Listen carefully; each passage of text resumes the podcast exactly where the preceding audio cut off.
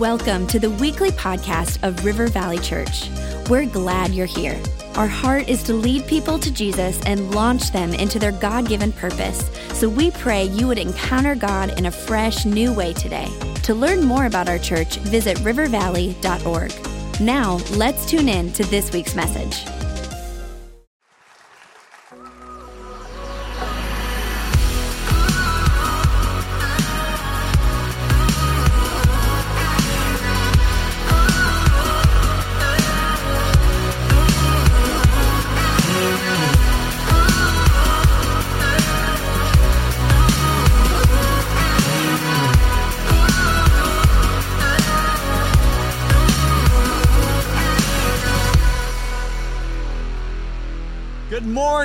River Valley. Everybody stand up. Let's let's all stand up. Come on, let's pray before getting in the word of God. I just love you guys so much. So proud to be Uncle John at River Valley, right? Papa Rob, Mama Becca, they're in Tanzania right now, blowing it up over there. I am so excited about what you guys are doing around the world. Do you know that we just had our messenger cup and in just 35 minutes raised $2.1 million? Do you know that River Valley was a huge part of that? Literally, you're going to be resourcing pastors and leaders all over the world because of Pastor Rob and Pastor Becca's passion to reach the world. And then they have such a passion to reach Minnesota. I mean, just come on. Eight campuses now, nine's getting ready. St. Paul is coming along. I love that. Isn't that amazing? So that's, this is why God is blessing the Vikings. And you know, I I um, I brought my son Arden with me. He is a massive Minnesota Viking fan. His very close friend Daniel. Um, Daniel, anyway, is the place kicker now for Minnesota. Arden and Daniel grew up together in school. They're really close friends. And so you better believe Arden is like just gone to another level of a Viking fan, right? All right. So anyway, listen, I, I want to get right into the word of God today. I, I just have so much I want to be able to share with you. I don't want to just bring a message today. I want to see your life impacted forever. And I believe the Holy Spirit can do that, but the Bible says we don't have because we don't ask. And so, can we ask Him to do that? How, does anybody have faith in here that God can make this a life changing service? Life changing. Me- All right, so let's pray together. Father, in the name of Jesus. Thank you so much for this church that you have planted. I thank you so much for my dear, dear friends, Pastor Rob and Pastor Becca. I'm asking that you would bless them in Tanzania now, but I'm asking also that in our sanctuary today and those that are watching by line, I'm asking that you would literally invade this place. Do something in our lives that will change us forever, Holy Spirit. Reveal Jesus in a way like we've never seen him before. As you do, may we go from glory to glory as by the Spirit of the living God. For I declare it will be done in here on earth earth as it is in heaven. And for this, we give you all the praise and the glory and the honor and the thanksgiving. And it's in Jesus' mighty name we pray. And everybody that agrees shouts. Come on, give him praise for what he's going to do. Amen. Amen. You can be seated. Faster than a speeding bullet, bending steel with his bare hands. Superman. What if we're more like him than we realize? Think about it. Superman draws his strength from the sun. We draw our strength from Jesus Christ, the Son. Superman is not from this world. As a child of God, we are not of this world. Superman possesses supernatural powers. We are supernaturally empowered. But hold up. One thing had the power to stop Superman, bringing the previously invincible down to his knees. Kryptonite. Is it true? Like Superman, our strength is being robbed, neutralizing our power and making us weak. Could it be Kryptonite has invaded our lives, taking root? Could it be? All right. So, unless you've lived on a deserted island the last 80 years, everybody knows about Superman, right? And we know enough to know that Superman and kryptonite are fictional, but something I've discovered is spiritual kryptonite is very, very, very real. I actually didn't set out to write a book about Superman or kryptonite. I actually was doing one of the most in depth studies on the Church of Corinth that I've done in my 38 years of walking with the Lord. And I started seeing some of the struggles, the why behind the struggles the Corinthian church was having. If you look at the early church, and I'm not talking about the Corinthian church, there's 25 year gap between the early church of Acts chapter 1 through 12 and the Corinthian church. But if you look at the early church, they were almost invincible. They were literally winning entire cities to the Lord.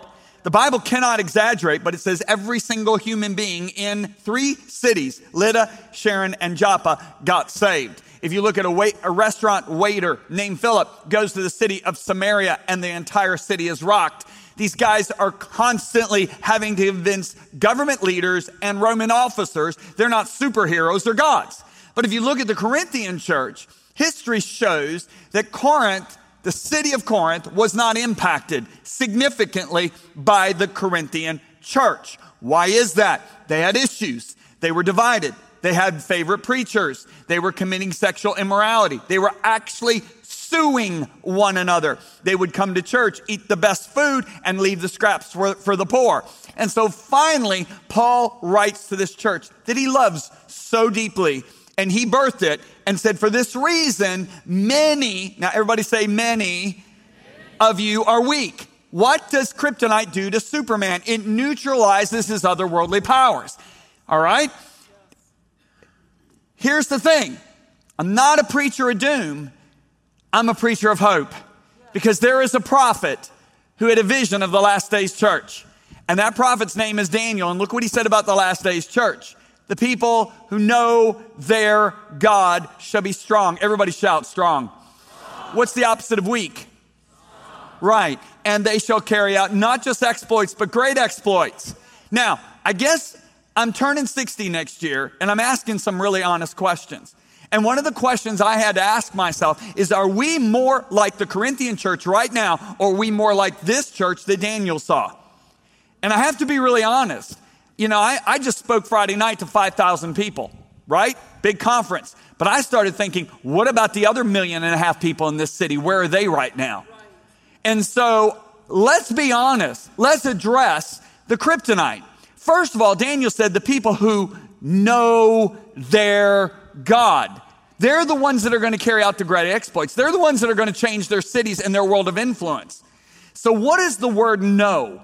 Right there. It's actually an amazing word because it's the key.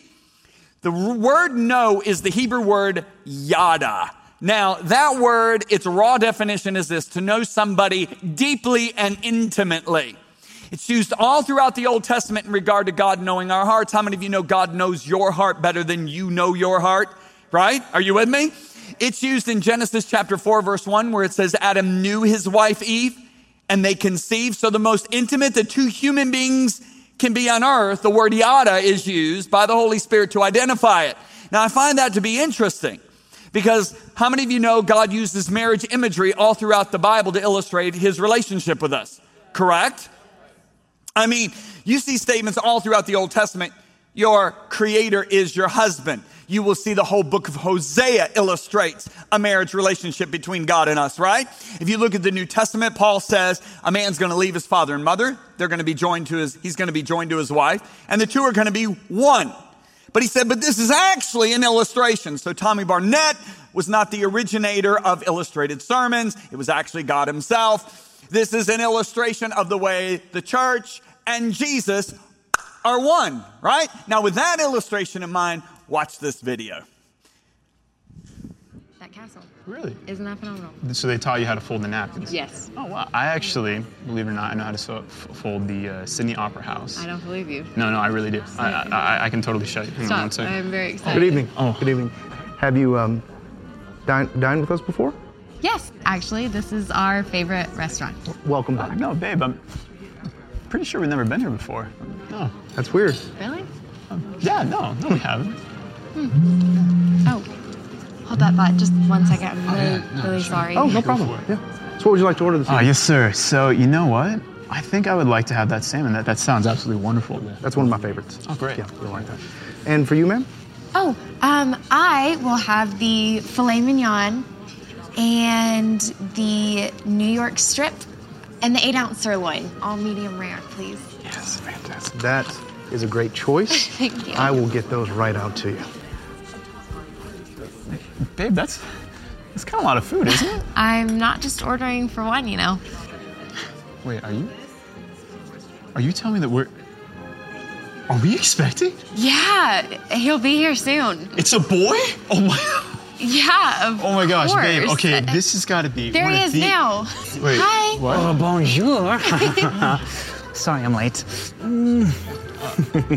I ordered for you. Oh, thank you. You know me so well. Uh, uh, I'm sorry. Do you do, you- do you two know each other? Do you guys- Yeah, he is my boyfriend from high school. your your boyfriend from from high school. Babe, can I ask you what your old boyfriend's doing? Uh, did I come at a bad time? No. I really don't see the problem here, Justin. Yeah, I really don't see the problem here. Okay, who are you? Honey, stop. You're embarrassing me. I just wanted us to have one nice night at our favorite restaurant.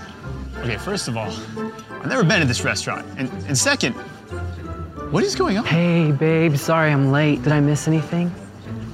Okay, seriously? Hey, you, all right, you you take your hand off her, and you, what is going on? Just sit down. It's all right. It's all right.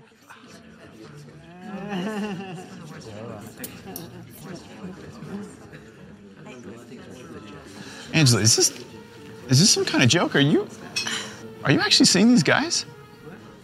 Justin, I've known these guys longer than I've known you. Wait, what? Are you seriously jealous right now? Jealous, Angela. In case you forgot, we're married. Okay, and we spend the majority of our time together. I'm I love you more than any of my other boyfriends. That's why you'll always be my favorite. Your your favorite is is there anyone else I need to know about?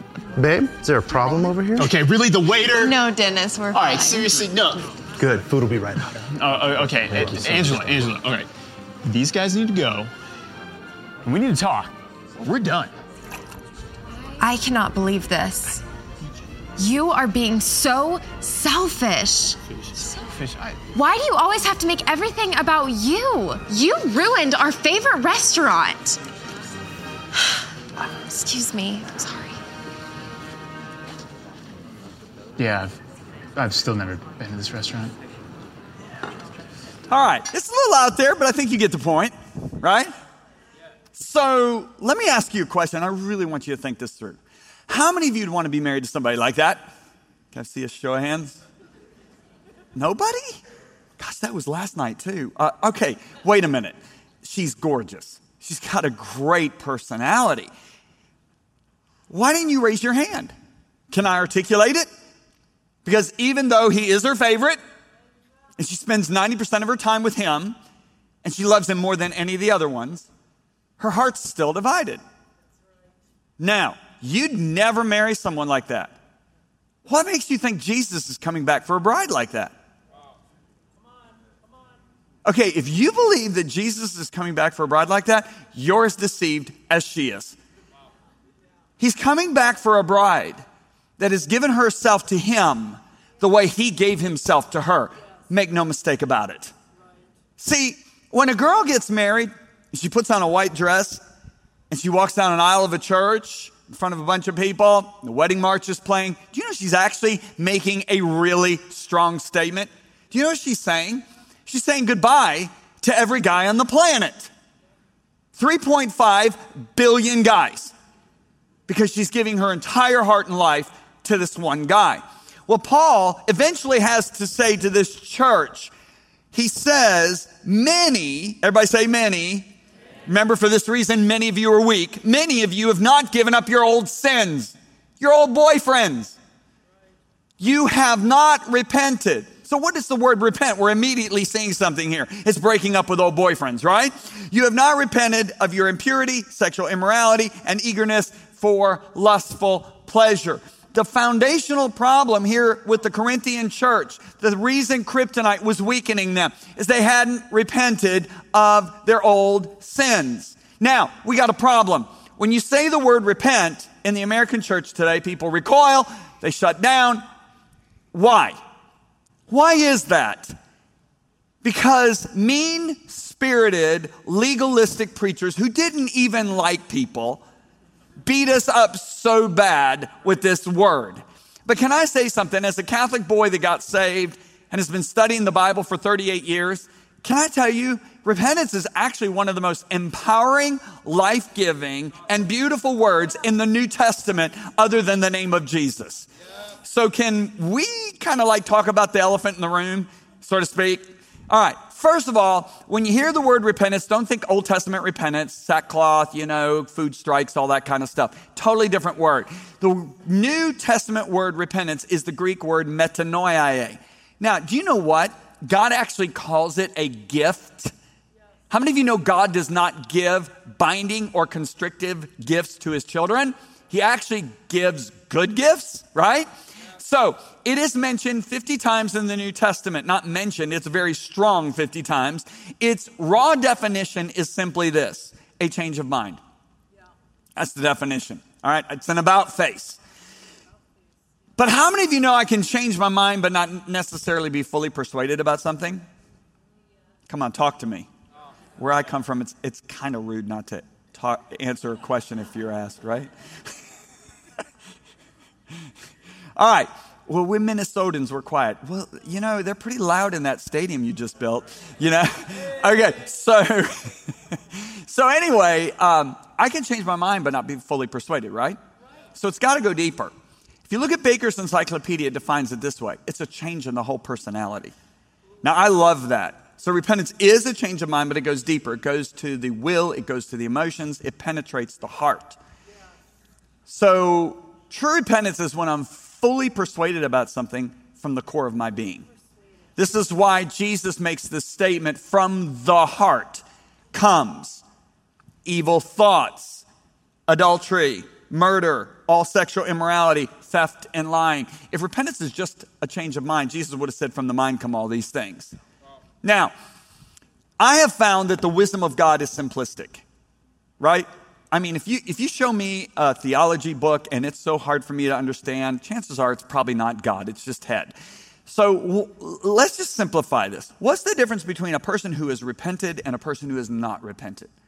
The repentant, the unrepentant person, let's start there, says this I choose what is good, best, and right for my life.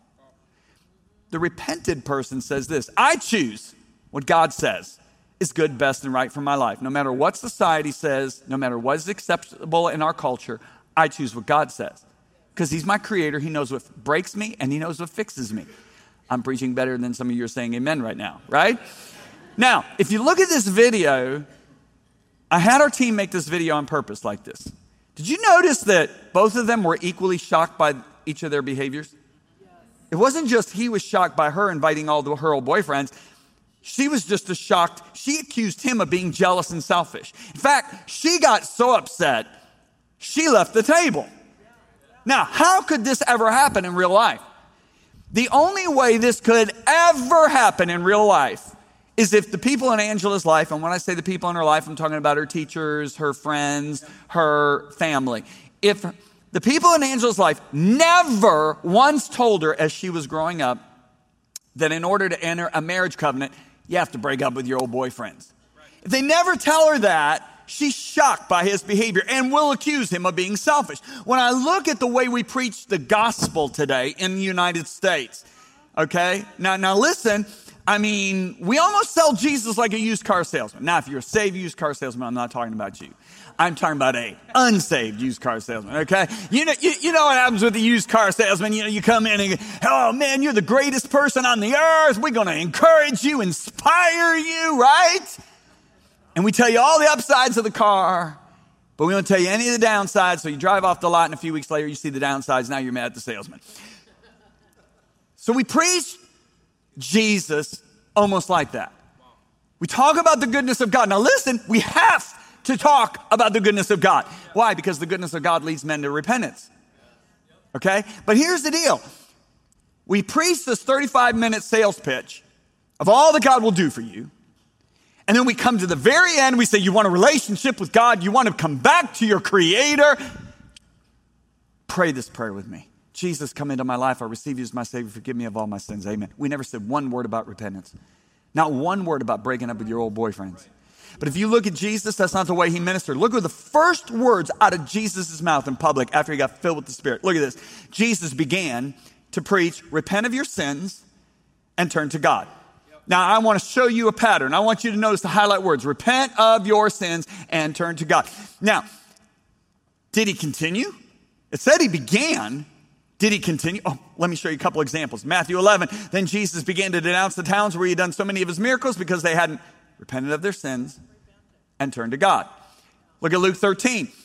Jesus, these are his words You will perish too unless you repent of your sins and turn to God. Now, he's training these 12 guys to represent him, right? When he finally sends out his 12 guys to go represent him, what do they preach? So the disciples went out telling everyone, not 99% of the people they met, everyone they met to repent of their sins and turn to God. Are you getting this? How about the rich guy in hell? How many you know people in hell don't have to put on a facade? Right? They can be really bluntly honest. The rich guy in hell says, No, Father Abraham, but if someone is sent to my five brothers from the dead, then they, my five brothers, will repent of their sins and turn to God. Now, what about the day of Pentecost? Did it all change? Because remember, Peter's got all these guys that want to get saved. They're not sitting in their chair going like this Hey, what do you got, Peter? What do you got, Pastor Peter? I've heard all these messages. What's up? No, they're like, What do we do to get saved? Look what he says. Peter says, Each of you must, notice the word must, it's not strongly recommended. Repent of your sins and turn to God. Are you still with me? Okay, how about the Apostle Paul? He got the revelation of grace. Did it all change with Paul? He said, I, fir- I preached first to those in Damascus, then in Jerusalem, and throughout all Judea, and also to the Gentiles that all must, again, look at the word must, repent of their sins and turn to God. How about God the Father? Did it change with him? God overlooked people's ignorance about these things in earlier times, but now he commands, doesn't suggest or highly recommend. Everyone everywhere, that about covers it, to repent of their sins and turn to him. Are you seeing a biblical pattern here? Okay, what's the biblical pattern we're seeing? There is no true faith in Jesus Christ without repentance. It's not a genuine faith. It's a counterfeit faith. Anybody ever spent counterfeit money? If you did, you wouldn't be here to listen to me. So, um, it's not a genuine faith. It's actually a false faith. It's a faith that is not saving you. Are you getting this? So, if you look at the foundations of the church, the writer of Hebrews tells us the six foundations the whole church is built on. Number one foundation is repentance from dead works, repentance of sin. What's the number two foundation? Faith in God. In other words, you can't even have the foundation of faith in God unless you put the first one down called repentance from dead works. So, what is the heart posture of the person that's truly repented? Here it is. This is what they firmly say in their heart I will no longer live as the judge of what is best for me. From this moment forward, I will embrace whatever God says is best for me, even if I don't understand it. Okay, so here's all these guys on the day of Pentecost, and Peter preaches, he says, Each of you must repent of your sins, right? Now, let's say a guy and a girl are living together on that day. That doesn't mean that all of a sudden they stop living together because they don't even know it's wrong to live together. But then a week later, they hear Pastor Peter preach God the marriage bed is kept undefiled. God will judge fornicators and adulterers. And you go, whoa, whoa. Okay, does it, settles it. We already made up our mind last week. No matter what God says, we're going to do it. We're done with this living together. Let's get Pastor Peter marry us. See, see what I'm saying? But but but the thing is, we got these people living in the church that, that are still living in their willful sin two years after, quote, getting saved. I've seen people in prisons clean up better than some of our American churches. Sure is quiet in this Presbyterian church. Okay. All right. So, this is Uncle John. I'm the crazy uncle. I know. Okay. So, Paul then writes to the Corinthian church and says this Don't you realize that those who do wrong will not inherit the kingdom of God. Don't fool yourselves. Now, it is one thing to fool the person sitting next to you. It is entirely different thing to fool yourself. Okay? So, you know what the number one statement Jesus made when people said, What's it going to be like right before you return? He said, Be very careful that you're not deceived. There's only one problem with deception it's deceiving. the person who's deceived believes with all their heart they're right, when in reality, they're wrong. That's scary. They have fooled themselves. My goodness. Do you understand? It is possible to fool yourself. Just, just, just think about that for a second, would you please? Okay? That's why we need a compass called truth. And the teacher of how to read the compass, the Holy Spirit. So he said, Don't fool yourselves. Those who indulge in sexual sin, stop. I'm first on the list. Okay, so I'm 12 years old, and a friend of mine introduces me to pornography. Well, you know what happens when a young man gets introduced to pornography? Within months, I'm addicted, right? We, uh, we didn't have phones and tablets and computers, we had magazines. So I, I, by the time I get to high school, I'm so eaten up with lust, I'm undressing girls in my high school classes having the wildest sexual fantasies in my mind. Okay, so I go to Purdue University. I played varsity tennis at Purdue. I joined a fraternity. Talk about adding fuel to the fire. Okay, but here's what's cool. My sophomore year, an athlete in my fraternity who I greatly respected came up to my room and shared Campus Crusades, Four Spiritual Laws. I received Jesus Christ as my Lord. And that night, I was gloriously saved. And let me tell you, that night, cussing left my life because I couldn't get through a sentence without cussing. Okay? Alcoholism gone. But you know what didn't leave that night? Was lust and pornography. So, let's fast forward. I'm getting married to the most gorgeous girl that walks the planet when I'm 23, in my eyes. And I think it's all gonna be fixed. Everything's gonna be fine. It didn't, it got worse. It's affecting our marriage in the bedroom and outside the bedroom. So now, a year after we get married, I'm 24 now, and I start to work for our church. And our church had 450 paid staff members. We were the, one of the best known churches in the United States. My job was I picked up all the guest speakers. We had every well known minister of the gospel coming to our church from, the, from around the world. And one of the guys that came in frequently, and I got really close with him, was a guy named Dr. Lester Sumrall. He probably had the most powerful deliverance ministry in the 20th century in the planet. Okay? And so we're alone in the vehicle, and it's the fall of 1984. It was September of 1984. And I open up. I said, Dr. Sumrall, I'm bound to lust and, and pornography. I, and boy, did he let me have it. Oh my goodness. First thing he says, Stop it! he was gruff, okay? And uh, I was like, yeah, you know, I'm trembling, you know, but I wanted it because I wanted out. And I listened to every word he had to say. I'm so thankful he didn't look at me and say, Oh, you're a young man. You got testosterone surging through you. Man, 70% of the males in America look at pornography. John, chill out. I mean, 50% of the pastors in America look at it at least once a month. True statistic right now. Um, he didn't do that. He let me have it. Told me what the Word of God said. So I listened to everything he said. And I said, Dr. Sumrall, will you pray for me? Please, I want this out of my life forever. He said, Absolutely, come really close to me. I came close. He put his hands on my head, prayed a really strong prayer. You know what happened? Nothing. Absolutely nothing. Well, find a better minister. No, no, no, no, no, no, no, no. So, you know, I'm still bound. But here's what happened. Nine months later, I go on this fast, May, May 2nd, 1985, on the fourth day of the fast. I get completely, totally delivered from lust and pornography, and I'm still free today. Thank God. Thank God. Can I tell you, I've been bound, I'm free, and free is much better. So I'm walking in this freedom for a couple years, and I'm like, okay, I don't get it. God, um, I really opened up with Dr. Sumrall. I mean, I humbled myself. I, I, I got rebuked by him. Why didn't you deliver me in September 1984? Why wasn't it until nine months later, May of 1985, that you set me free? And God started showing me my prayer life. Now, I got to back up a few years. 1982, I read this book on prayer that really impacted me. So every day after that book, I started setting my alarm at 4:45 in the morning. I was outside in a remote place praying by 5 a.m. and I would pray until at least 6:30, sometimes 7, and then I'd go to work at 8. Okay, every morning. And when you pray an hour and a half every morning, how many of you know you kind of run out of things to pray about? So you go back, what you do is you go back to your default prayer. What's your default prayer? That's the thing you're most passionate about, right? So my default prayer was God used me to win people to Jesus. God used me to get people healed. Use me to get people delivered. God give me souls or I'm going to die, right? Well, I don't know if it was a month before, a month after, but it was right around the fall of 1984. I'm out praying this way. Now I've been praying this way for two years.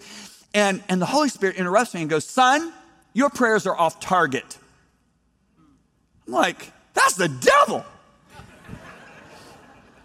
But then he said this, he's very patient with me. He said, Son, you can cast out devils, you can get people healed, you can win multitudes to Jesus and end up in hell forever.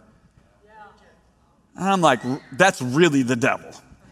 But then he said this to me, and it was an appealing voice, and I'll never forget it. He said, Son, now I'd never thought of this, what I'm about to say. I'd never thought of it, never read it, never heard a person preach it. He said, Son, Judas left everything he had to come follow me. Judas healed the sick in my name. Judas got people free in my name.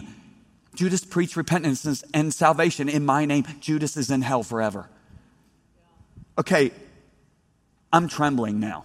Okay? I'm a Catholic boy. I don't even know what trembling is, but I'm trembling. And I'm like, very cautiously say, What should be my number one prayer? He said, To know me intimately. And I thought that day, I thought, that was Moses' number one heart cry. And he finished well. That was King David's number one heart cry. He finished well. That was the Apostle Paul's number one heart cry. He finished well. So I stopped, started praying, God, I want to know you the best a man can know you. I want to please you the best a man can please you. I want to love you the best a man can love you. I want to know your heart. I want to love what you love. I want to hate what you hate. What is important to you, I want it to become important to me. What is not so important to you, I want it not so important to me. I want to walk with you. And that became my number one prayer. You say, what does this have to do with you getting free from pornography? It has everything to do with me getting free from pornography. Because look what Paul says. He says, for same Corinthian church, for godly sorrow, everybody say godly sorrow, produces repentance leading to salvation. That word salvation, one of the meanings is deliverance. I'm talking about my deliverance, all right? Let's go there not to be regretted, but sorrow of the world produces death. Now, look up at me. Two sorrows. Now, listen carefully. They're both genuine sorrows. Please understand, it's not one sorrow's real, one sorrow's fake. They're both genuine. Okay? What's the difference? You can see the difference in the life of two kings. King Saul disobeys God. That's the root of all sin. Hey, Adam didn't jump in bed with a prostitute in the garden, he just disobeyed God. So Saul sins. The prophet Samuel comes to him, backs him into the corner. That's what prophets do. Saul goes, I've sinned. He confesses it. I've sinned. Right? Right? But you know what the next words out, out of his mouth were? Samuel, honor me in front of my leaders and my people. In other words, you've embarrassed me publicly. The focus of his sorrow is him. King David commits adultery. To cover it up, he murders the woman's husband. Unthinkable. Prophet Nathan comes to him, backs him into the corner. David goes, I've sinned against the Lord. Falls on his face, couldn't care less what the people and his leaders thought. And he stayed on his face seven days and he cries out, Against you and against you only have I done this. The focus of his, of his sorrow was him. Worldly sorrow focuses on you. What are the consequences of what I've done? Will I lose my marriage? Will I lose my position in ministry? Will I lose my position? Will I be judged? Will I burn in hell forever? Godly sorrow focuses on Him. I've hurt the heart of the one I love. God showed me when I opened up with Dr. Sumrall in the fall of 1984, he said, Son, you were scared that sin was going to keep you from the international calling on your life to preach the gospel. He said, The focus was you. He said, But after nine months of crying out to know me intimately, he said, When you went into that fast, your heart was breaking because you were hurting my heart. He said, That was the godly sorrow that produced the repentance that led to your deliverance. That's where you clap.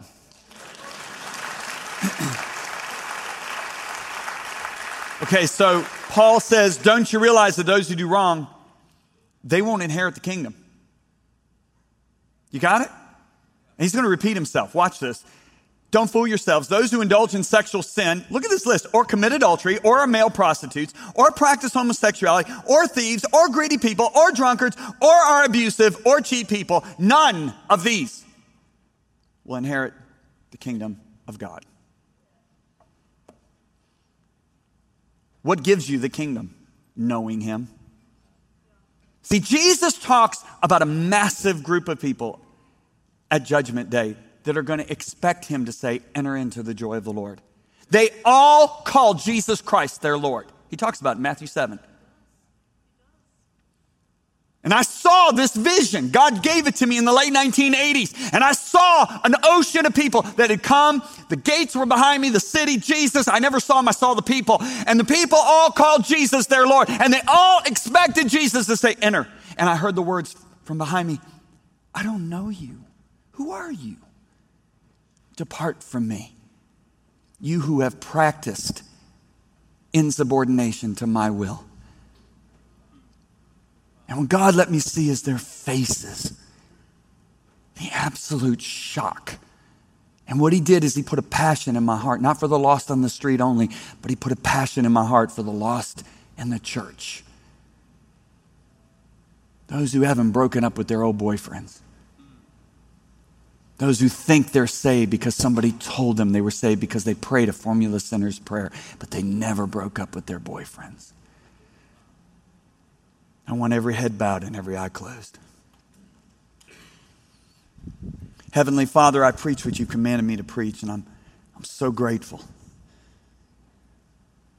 for you, Holy Spirit. I'm so grateful that you love us so much that you'll draw us to Jesus. See, your head's bowed right now, and, and, and you're feeling this tremendous conviction. That's actually His absolute, passionate love for you. See, Jesus make a, made a statement. He said, Their eyes they have shut, their ears they have closed, their heart they have hardened, lest I should heal them, lest they should repent and I heal them.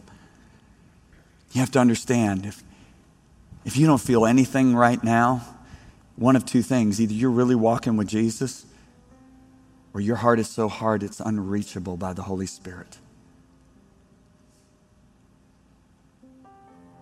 Yeah, you'll leave. The conviction will be gone, but you'll be harder later. God will never force you into a relationship with Him. Never. Never will He do it. His arms are wide open. Jesus doesn't have an angry look on his face, He has a hopeful look right now because He died for you. And He's hoping that you'll hear, but He won't force you to choose. Yeah, yeah, you know, you can fool the person sitting next to you, but I think you need to be honest with yourself right now. As I preached, it was heard in so many different ways. That's because the Holy Spirit made it personal to you. And, and as, as I was preaching, you realize, man, this area of my life, I've, I've not been submitted to the authority of the Word of God. I, I've, been, I've, been, I've been comforting myself over the fact that it's acceptable in society today. And I realize I'm one of those that is practicing insubordination to God's word, His authority in my life. God's authority is out of His love for you, His passionate love for you. He wants you free. He died for you to be free. You think He's going to give up on you now? But boy, if you've heard his voice, don't harden your heart. Don't walk out of here and, and, and, and don't be harder two hours from now than you were before you got up this morning. I'm not talking about living a perfect life. That's not it. I'm talking about giving him your entire heart. Lisa gave me her entire heart 36 years ago. Boy, she's made mistakes. I've made a lot more, but she's made mistakes. We're not talking about living a perfect life. We're talking about you've given your entire heart in your life. And you know, you're sitting there. Because as I was preaching, that conviction was there. And you, you just have to decide am I going to lie to myself and walk out of here and be harder two hours from now? Or am I going to just yield to his love, his loving call? I mean, the prodigal son made the choice and his dad came running for him. That's what Jesus is about to do. He's about to come running for you. So if you're in here and you say, That's me, I couldn't wait till you were finished. I'm ready to com- give my complete, total life, everything and I will submit to him with all my heart because I know how much he loves me. If I'm ready to do that and I'm ready to break up with old boyfriends, if that's you, re- lift up your hand. I want to pray for you this morning. Lift them. Wow, look at the hands. All right, if your hand's in the air, it's a lot of you. Just stand up right now. Just stand to your feet. I want to pray for you.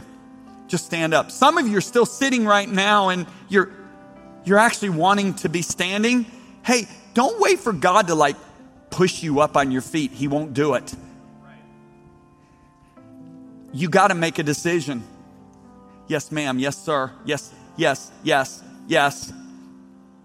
Probably looking at 40% of the building standing. Is there anyone else? I want to make sure everybody's missed. Thank you, sir. Thank you, sir. Thank you. Is there anyone else? Yes, sir. I got it. Let me tell you something. Heaven's having a party right now because you're about to enter life like you've never known it before. I want you to pray this prayer with me. I want you to pray this. Just say this from the heart, from your heart. I want you to speak it out loud so your ears hear this prayer, okay? Are you ready? Pray this. Everybody that's sitting, help them. Let's pray this out loud. God in heaven, thank you so much for speaking to me today. Forgive me for living life my way in certain areas of my life, the areas you dealt with me about. But today, I'm breaking up with those old sins. I'm breaking up with that old pattern of disobedience and I'm giving my heart completely to you. And I will become one of your passionate servants that wants to obey you. Say it. I will become one of your servants that passionately wants to obey you. So, this very moment, I give my spirit, soul, and body, everything I am, everything I have, to you, Jesus. Jesus, you are now my Lord and my life is yours. I'm forever your bride.